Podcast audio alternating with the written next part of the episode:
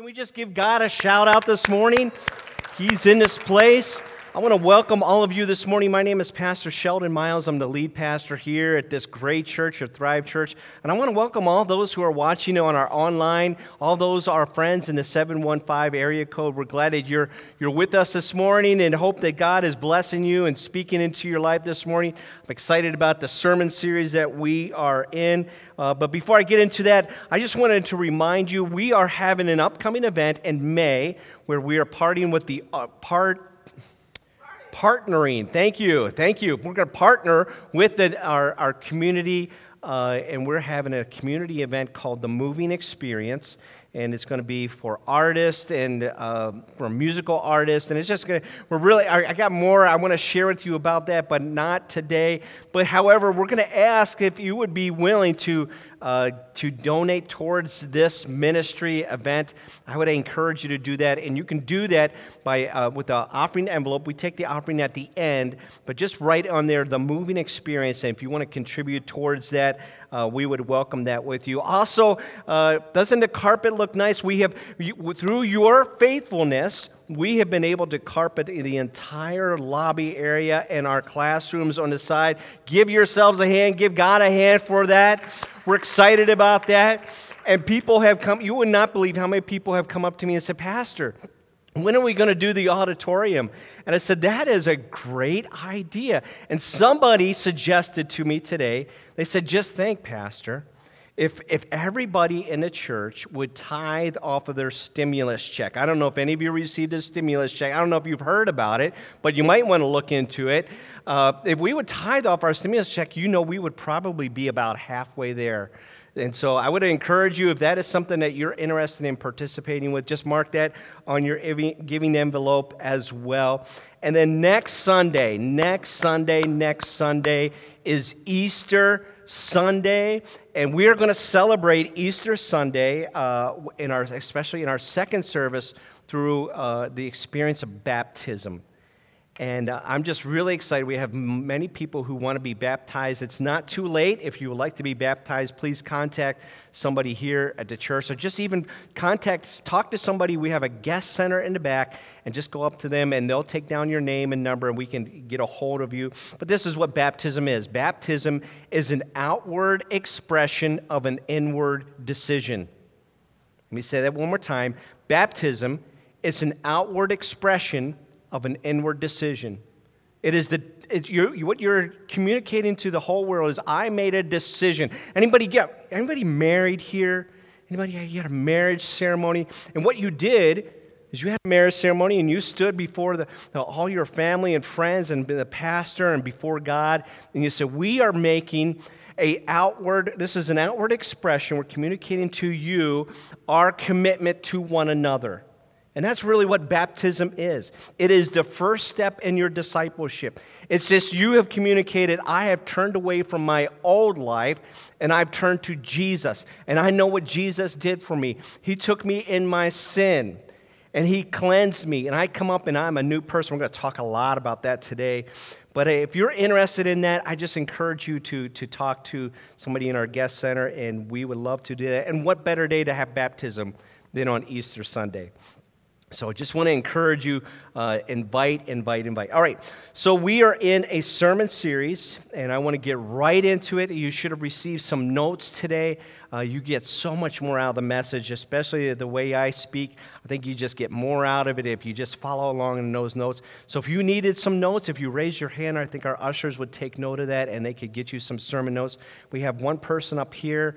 Maybe just grab a few people. Keep those hands raised, but you get so much more out of it. Let's get into the Word today. So in this sermon series called The Good News, and we know this, that in Mark 16:15, Jesus was talking to Thrive Church.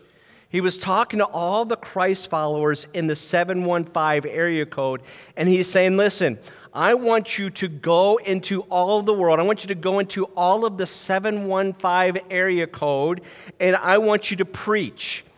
In other words, I want you to communicate. I want you to tell people the good news about Jesus Christ. I want you to tell everyone you know. And how many of you have heard that? How many of you, that is not news to you? You know that. You've heard that. Well, that's great. Okay, so we're one step ahead. The big question is, what is the good news?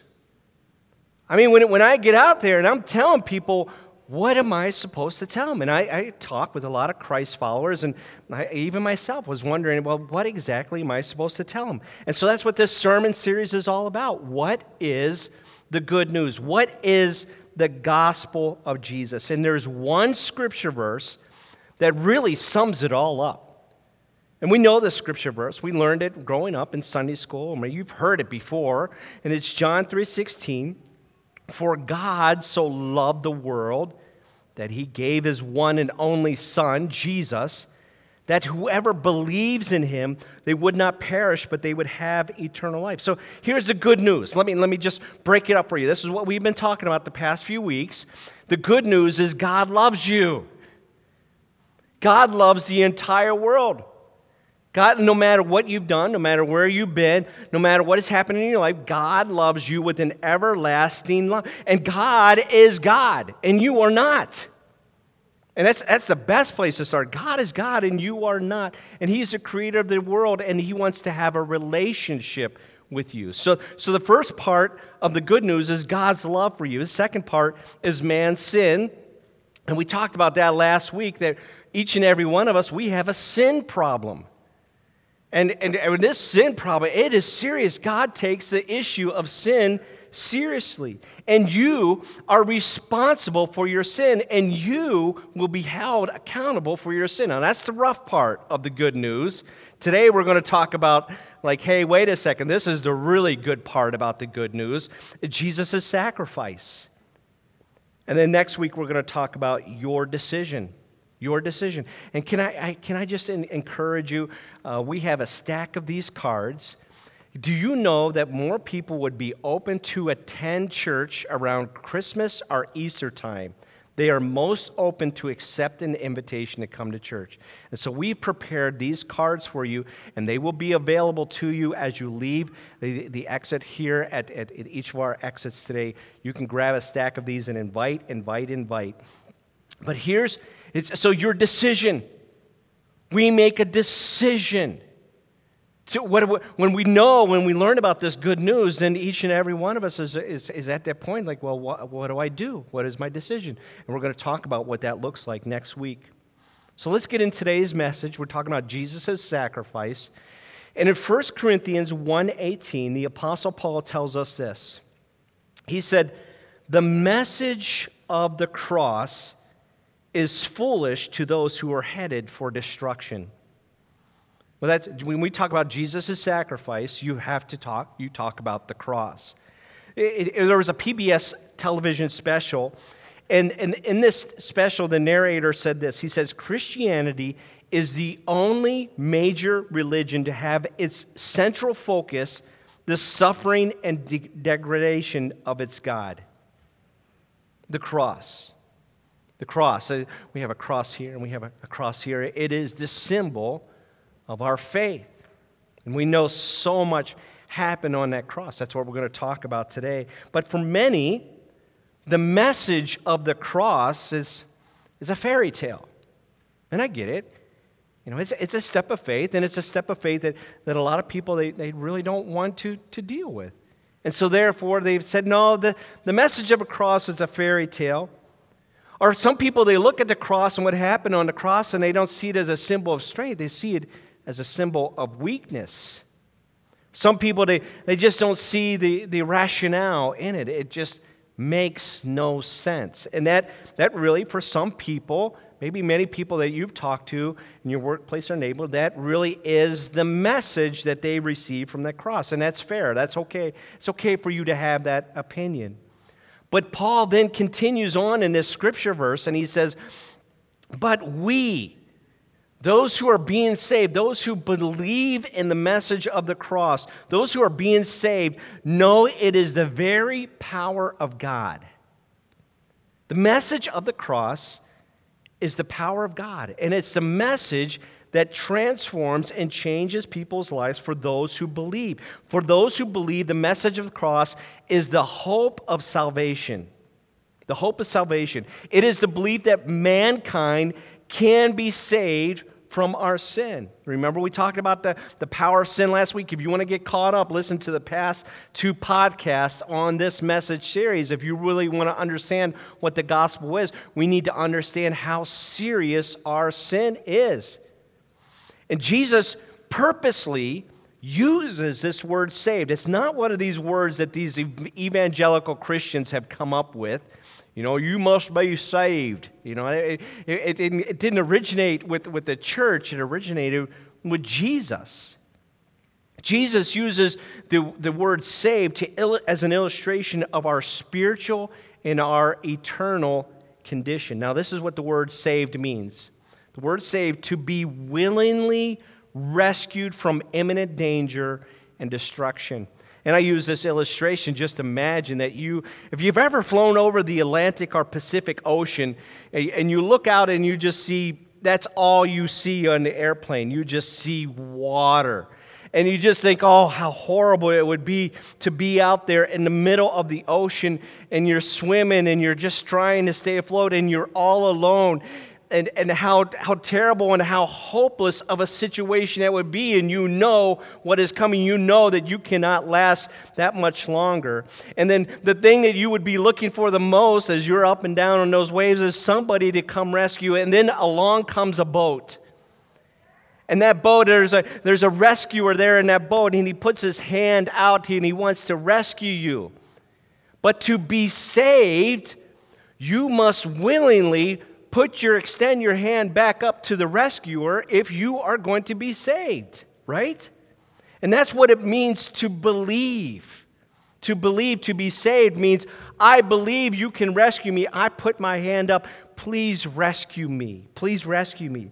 This is the message of the cross. The message of the cross. So I want to talk about today the message of the cross. I want to break it down for us a little bit more for us today. So here's the first message of the cross. The first point is this, and I can't say this enough. You need to understand this, that God loves you. And I know some of you are maybe sitting here, or you're watching online, like, oh, Pastor, you just have no idea where I've been. You have no idea what I've done. There's just no way that God could love you. I understand. I understand. Sometimes we have run so far from Him, we've rejected Him so much, and it's hard to believe. And we categorize we use our standard of love, and we say that's the way that God loves us. No, that's not true. You see, God has an unfailing, He has a faithful love for you. And I want you to understand, when we look at the message of the cross, this is like, God's love is like the tree roots. Okay, have you ever seen a massive tree? And if you ever dug up around it, you know it has massive tree roots. And it is the foundation. And I want you to know God's love is the tree roots. It's the root system for everything else that comes from the message of the cross. It all starts there. The health of the tree comes from the tree roots. And understand the tree root, the foundation is God's love for you. God loves you with an everlasting love. I cannot say it enough to you this morning. God loves you. That's the message He wants you to hear loud and clear. And it's not based on what you've done. You could never be good enough to obtain God's love. He gives it to you freely. Not only does He communicate this to us throughout His Word, but we just did this sermon series called Love the Verb. Because that's what love is. Love is an action. You can tell people all day long, I love you, I love you, man. But it doesn't really, you really don't know that person's love until you've experienced through action. And that's what Jesus knew. And that's what Jesus did. He tells us in John 15:13, He says, you know what? There's no greater love than this, than to lay down one's life for one's friends. See, God did more than speak love. He demonstrated it in action. And why did God do such an extreme thing? Why did God did this because He loves you. And number two, you need to understand, the message of the cross is you deserve the death penalty for your sin. Each and every person in this room, every person who is watching us online today, every single person who's driving by this church, every person in the world. And like, this is hard. You're like, where's the good news? I'm going to get there, okay? But you need to understand these things, God's love and our sin. That our sin, we deserve the death penalty. As we talked about in the past few weeks, we talked about who God is, and that God is a holy and a just God. And He does not, listen to me, He does not look at your sin and just say, and just wink, wink, wink, oh, don't worry about it, it's all good. Pretend like I didn't see that. God is not like that. Sin, in God's eyes, is a very serious issue. And our sin must be dealt with. It will be dealt with. But twice, listen to me, twice Paul points out the seriousness of our sin. Okay, if you think I'm making this up, Paul points out in Romans 1:32, he says, God's justice requires that those who do these things, those who live in their sin, they deserve to die. I know, this is so hard. You're like, it's hard to hear this.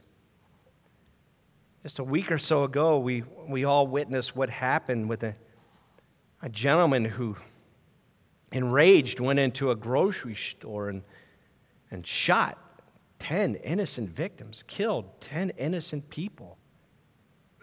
Right now, I watched the news clip on him, and it said that this gentleman is, right now, he is facing 10 life sentences for his crime, a life sentence for each person that was murdered. In God's eyes, each time you violate one of God's laws, you deserve the death penalty. Let me continue on here. Paul tells us this. Romans 6:23, Paul tells us this, that the wages of our sin is death.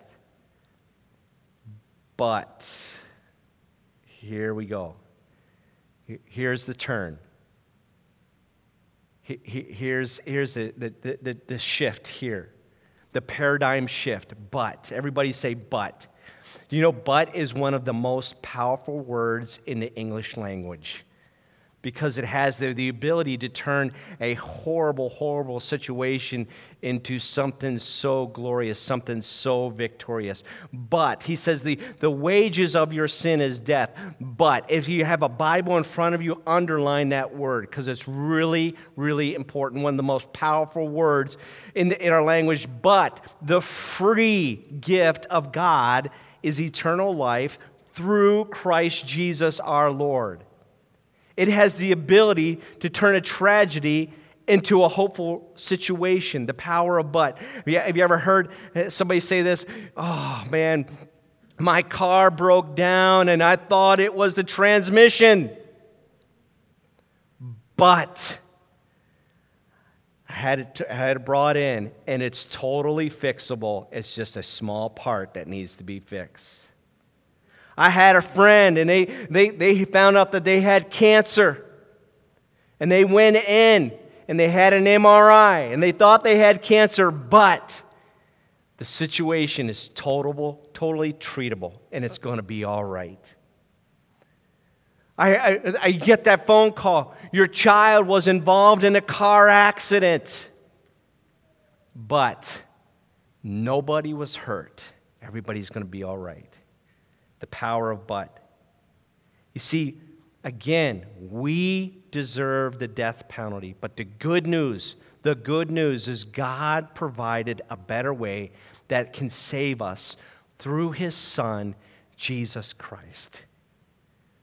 We need to see this paradigm shift happening right now. This is where the good news kicks in. The message of the cross is number 3. God sent His Son, Jesus, on a rescue mission to save the world. Oh, man, I hope that you're beginning to feel this right now. Because just a few moments ago, we were heading towards the death chamber. And now all of a sudden, there is a paradigm shift, and now there's something happening here.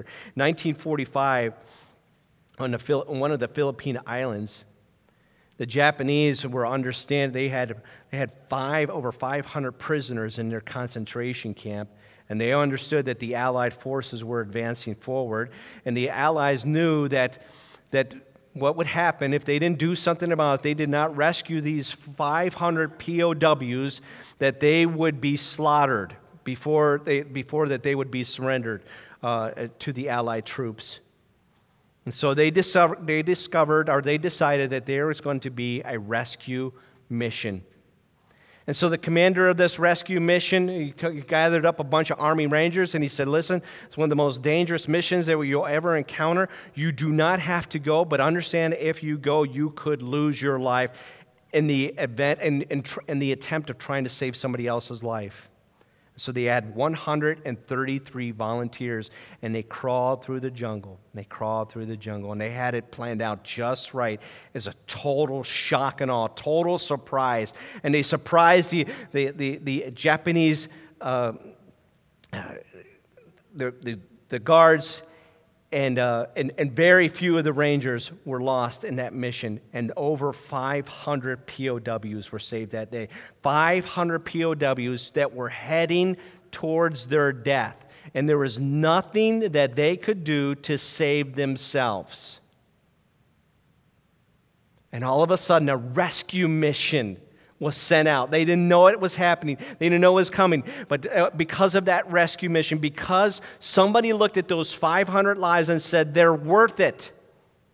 They're worth this investment. They are worth the cost of whatever it would take to rescue them. And so we're going to send out a rescue mission, and we're going to attempt to save these lives.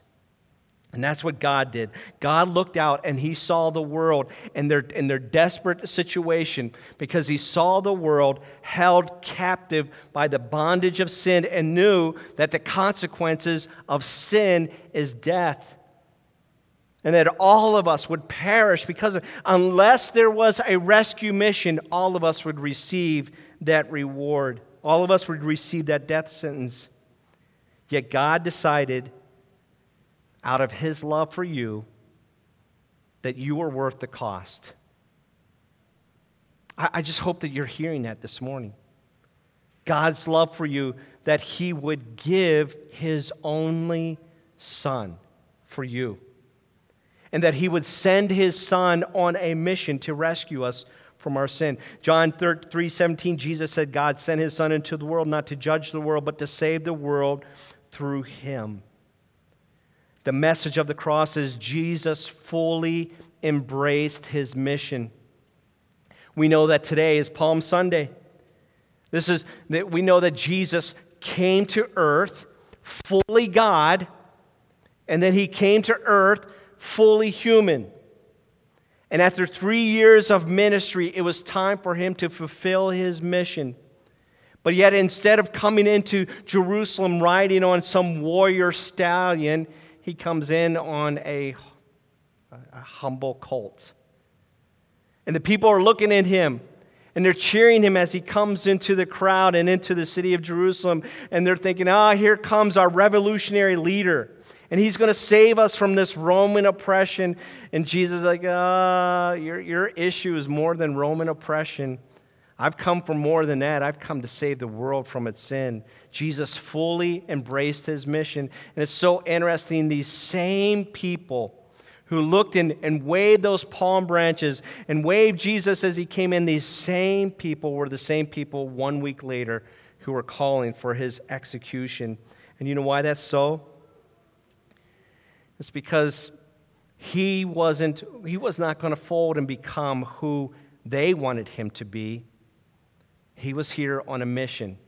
And so many times we get into trouble. There's many times where I'm sure we've walked away from our faith because of man's opinion and what we think man says the way we should go. And we lose track of what God says that we should do. But Jesus embraced his mission. Jesus tells us this in John 10:11. He says, I am the good shepherd. The good shepherd sacrifices his life for the sheep. Did you hear this?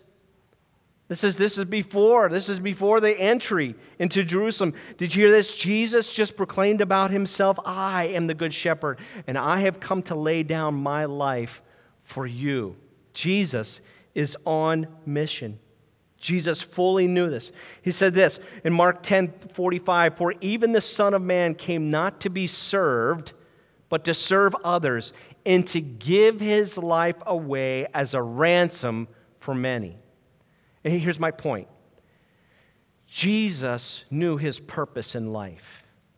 Jesus knew that he was on a mission. He understood it, and he embraced this mission, the rescue for all of mankind, and he willingly sacrificed himself for you and for all mankind. Are you grasping this? We have to understand this point, what Jesus did for us. The message of the cross is this: Jesus took your place to pay your ransom. What is a ransom? A ransom is a sum of money or other payment demanded or paid for the release of a prisoner. And the price for your ransom is death. That's what it cost. That's what it costs. Somebody has to pay that price. 1 Timothy says this: for there is one God and one mediator between God and mankind, the man Christ Jesus, who gave himself as a ransom for all people. This is that but moment. Can we go back to the but? You deserve the death penalty, but Jesus stepped in and he said, I will take your place. If you will allow me, I will take your place. Jesus willingly took your place, and he offered himself, the Son of God. Listen to me, he's the Son of God. And he came to serve you through this sacrifice as the ransom for all mankind. And you need to understand that price was gruesome.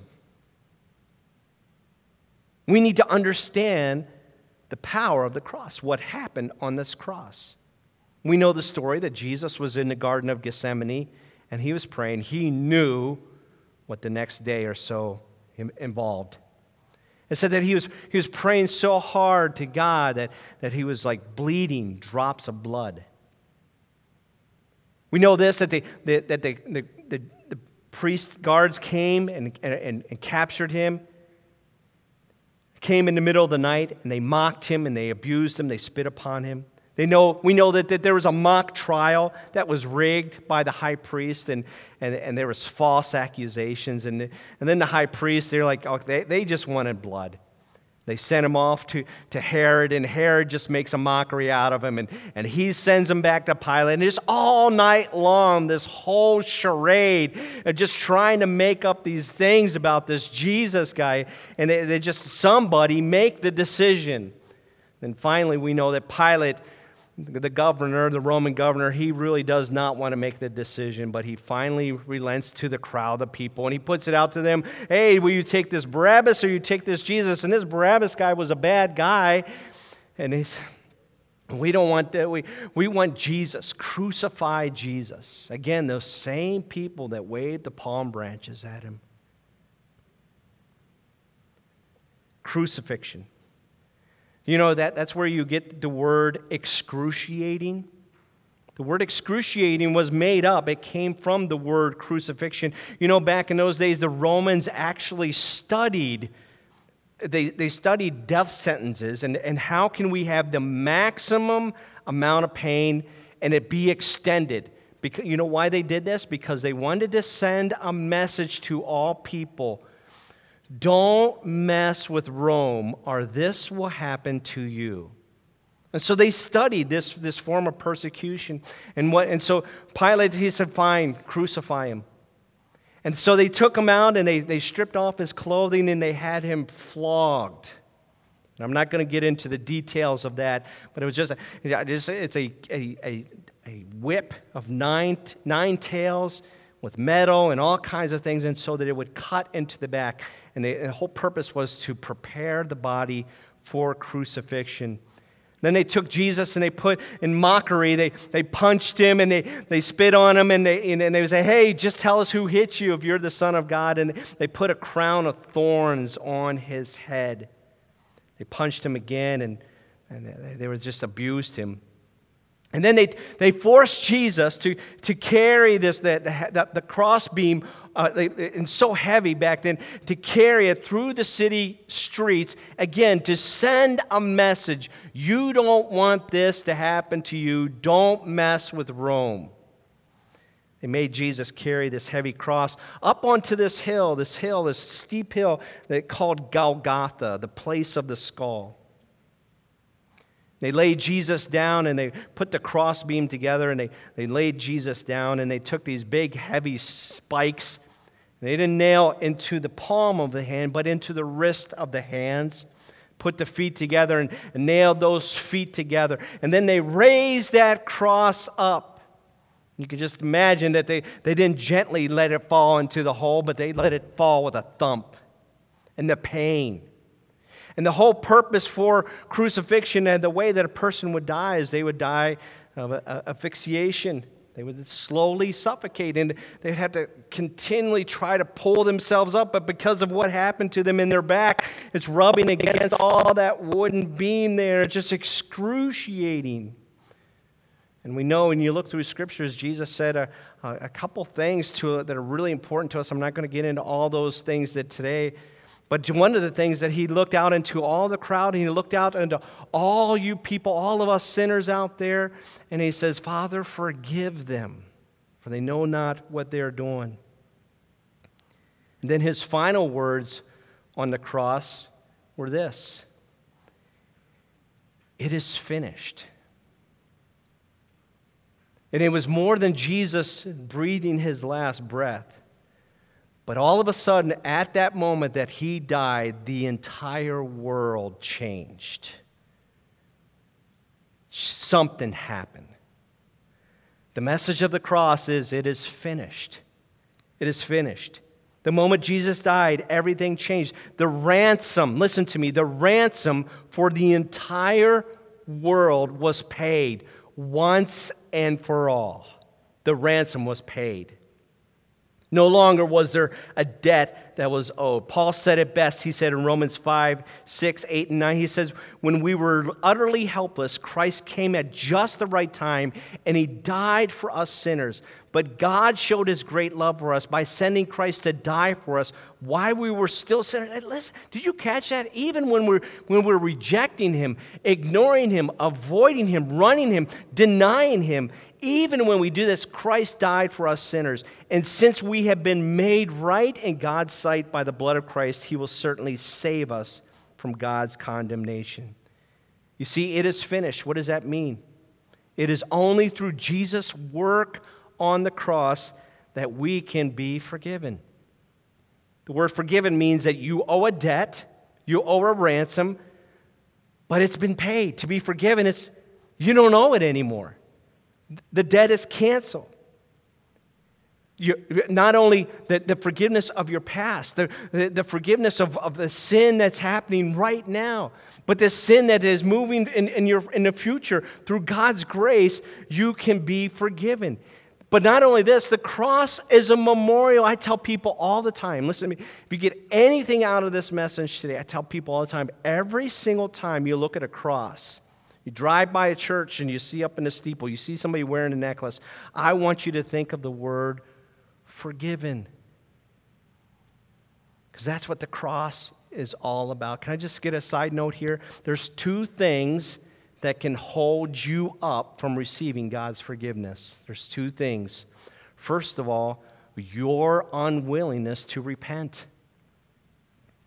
Your unwillingness to accept what Christ did for you on the cross. And number two, you could be here today and be a Christ follower for years, but yet your forgiveness is being held up. You know why? Because Jesus tells us, because of your unwillingness to forgive others. There's just a whole sermon series in that, but just understand that your forgiveness can be held up. Second of all, only through Christ Jesus' work on the cross, you can be justified. Paul just says that we are made, through the cross, we are made right with God. Remember how I was talking about how our sin separates us from God and how we're stuck in our sin, but now we can be justified. God looks at you and says, yes, you are holy. You are made right. Not only this, but we can be made redeemed. To be redeemed means to take something that was broken and no good, and you turn it into something that is better than before. 2 Corinthians, Paul tells us this. He says, anyone, everybody say anyone. Anyone. That's me. Just go ahead and point at yourself. He's talking about me in this verse. Anyone who belongs to Christ has become a new person. The old life is gone. A new life has begun. That is what you call being redeemed. Through the work of the cross, you are redeemed. Not only that, but you are reconciled. This is your identity now. You are reconciled. The word reconciled means that there was a relationship that was broken, and through the work of the cross, now that relationship can come back together again. That relationship is now reconciled. Not only that, but you are now, you can become saved. Your identity was changed. You were rescued from your sin captor. You once were lost. Your eternal destiny was hell. And through Christ, we can be saved. Pulled out of the water, pulled out of the ocean. You can be saved through Jesus Christ. All because of Christ's sacrifice for you.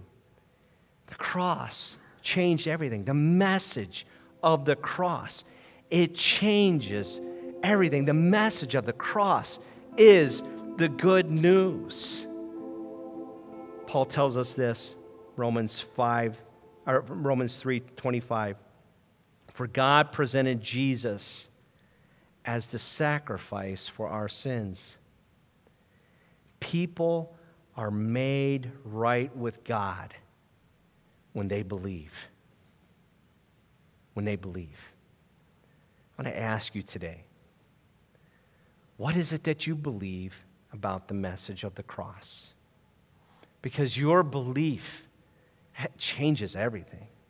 Your belief is that drowning person. Your belief is like, I don't believe you are here. Go away. Just go away. I'll make it myself. I'll swim to the nearest shore. I don't even believe that you can help me. Or you can say, help me. You know, that's one of the most powerful prayers that you can pray to God. God, help me. God, save me. And it comes through a knowledge of what He did. That's why I spent so much time in so much scripture verse today. You need to understand, you need to have the knowledge of what the cross is all about.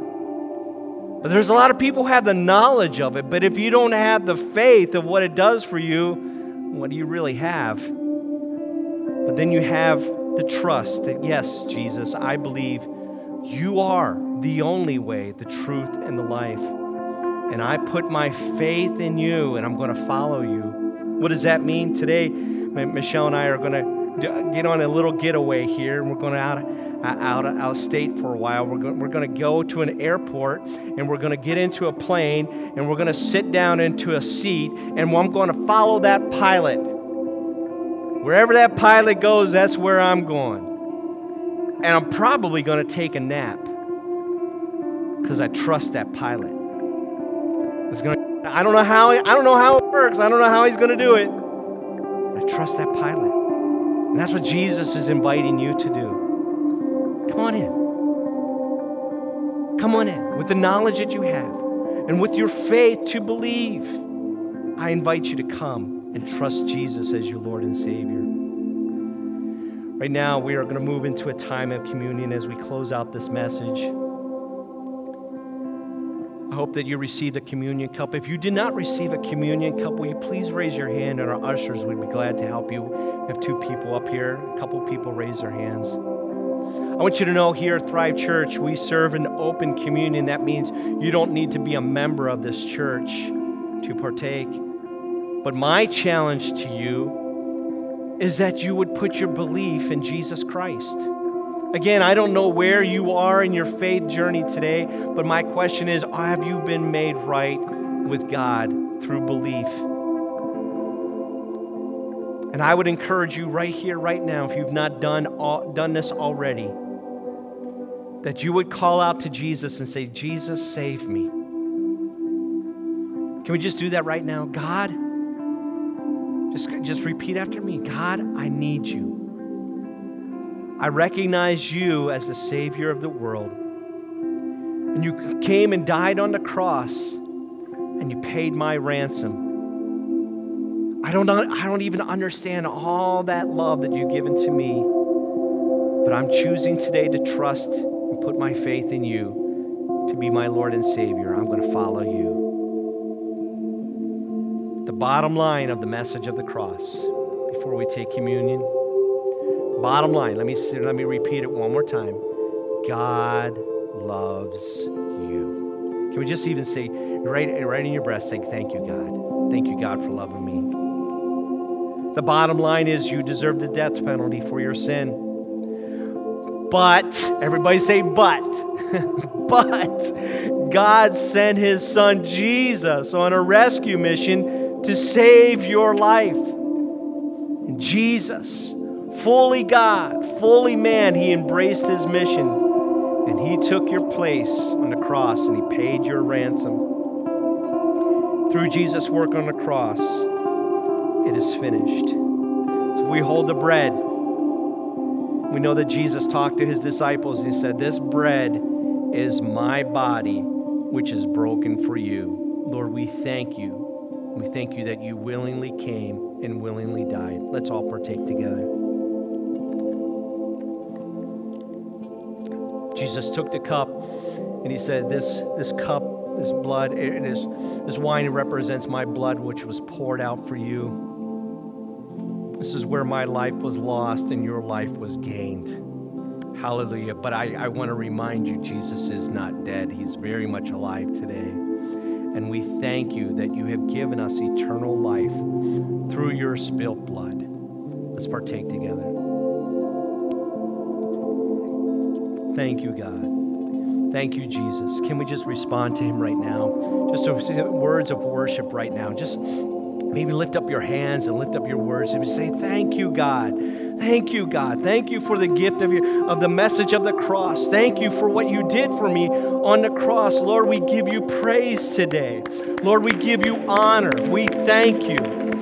This Easter message, it changes everything. We give you praise. As I just shared, it's not over.